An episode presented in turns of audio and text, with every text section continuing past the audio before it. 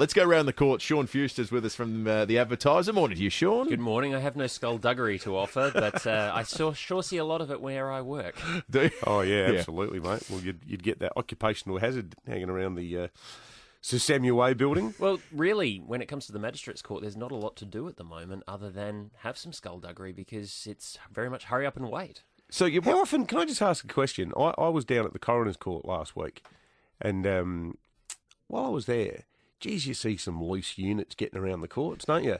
There was this guy. Hey, most those lawyers work very hard. Thank you very much. There was a guy. This is like nine, or ten o'clock in the morning. Walking past, he had a bottle of coke in one hand, a bottle of Beam in the other, and he was having this top of his lungs conversation about how his case had been adjourned.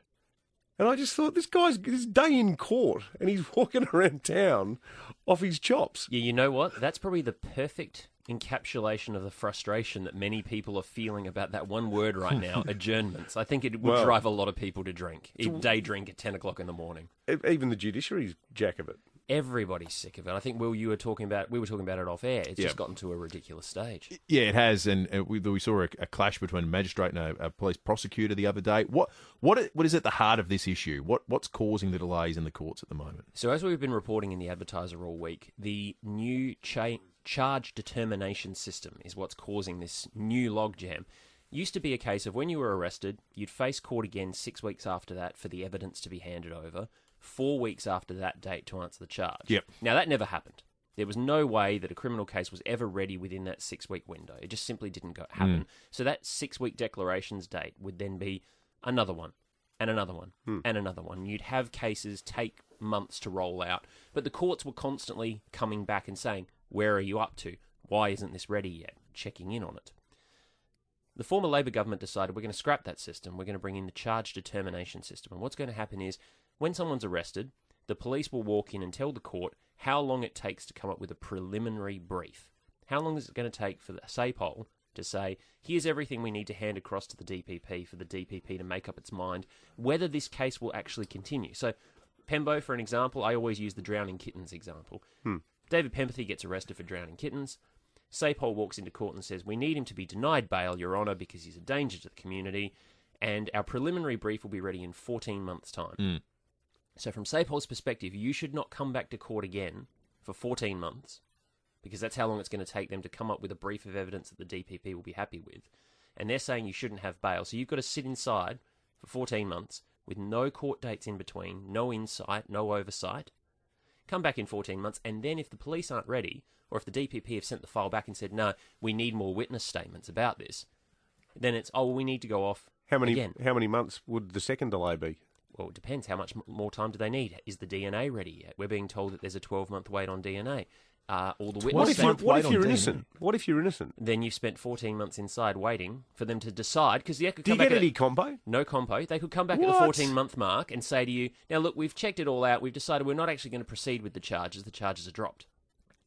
Well, that's So you've right. you've lost your job. You've lost your You've job, lost your income. your house. Usually, a lot of people. So this this is the situation, and magistrates quite quite rightly say, no, look, we're not going to give you the fourteen months. Come back in six months. What happens when you come back in six months? Well, Your Honour, we still need eight more months because we originally needed that fourteen in the first place. Conversely, what if you what if you do get bail, and it in, in, in the in the fullness of time it turns out that you are guilty. But what if you get bail for doing something serious, That's happened too. We've like that sex offender in Parkside? The per, the person accused of rape, that's right. That person is still on bail and will be on bail until March of next year. No one's allowed to know anything about him because no it's one's a allowed sex to know crime. anything about him. So you've got this Hmm. complete tension there between this idea of innocent until proven guilty, Yeah. but imprisoned before anything's been proven. Yeah. Charges may actually be dropped.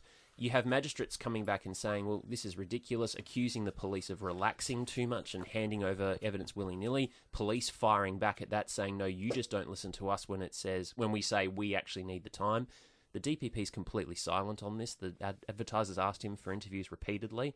There's been no response to those requests apart from an acknowledgement that the request has been made. The chief magistrate has said, "Oh, it's too early to talk. It's only been 8 months. Let's talk again at the 12-month mark." But defense counsel, some magistrates and even the Supreme Court have pointed out that this is very unjust. Uh, the Supreme Court said we seem to be having this mentality of charge them now and sort it out later. We have this mentality where we're worried about finicking with the charges rather than thinking about people's liberty. And as the Victims of Crime Commissioner has pointed out, victims are left completely in the dark by this. If you're the victim, if say you're the owner of the cat that hmm. Pembo drowned, you've got a 14 month wait Yeah. to find out whether the case is even going to go ahead. Well, the other weird thing too is that the hypothetical cat drowner awaiting his day in court may actually end up spending more time in the clink for something he may or may not have done than many of the people who are actually found guilty of child abuse Yeah. who get let out in less than six months' time. And that's the litmus test because we haven't hit that yet. Nobody's been in longer under this new system, which came into effect in March. Nobody's been in long enough yet to say, well, I've actually done my time hmm. before I've even. What's the been point of even found going through the case? Exactly. Hmm. Crazy. The concern about all this is that it sounds like there is a that an impasse, but there's no there's no sense that any part of that can be squeezed at this point, or no one's willing to, to relent. All that's happening at the moment is the blame game's going on. Yeah. The police are pointing Yeah. the finger at forensic services, saying you're taking too long. The DPP's pointing the finger at police, saying you're not giving us the brief of evidence. The magistrates are pointing the finger at the DPP, saying why aren't you keeping this going? And the Supreme Court's saying, well, people are coming to us and asking for bail. There's a situation the other day, a guy who had allegedly breached his bail, existing bail conditions, by allegedly running around with a firearm and a bag of ice. The Supreme Court released him on bail despite the fact that he's allegedly a bail breacher because it's going to be 10 months in custody before his case is even determined whether or not it will go ahead. He's, and the, magistr- uh, the judge said that's special reasons. That's enough. That's crazy. That's insane. Great report, Sean. Yeah. Thank you for that. Thanks, Sean. Thanks, guys. Round the courts with Sean Fewster after seven thirty each and every Thursday.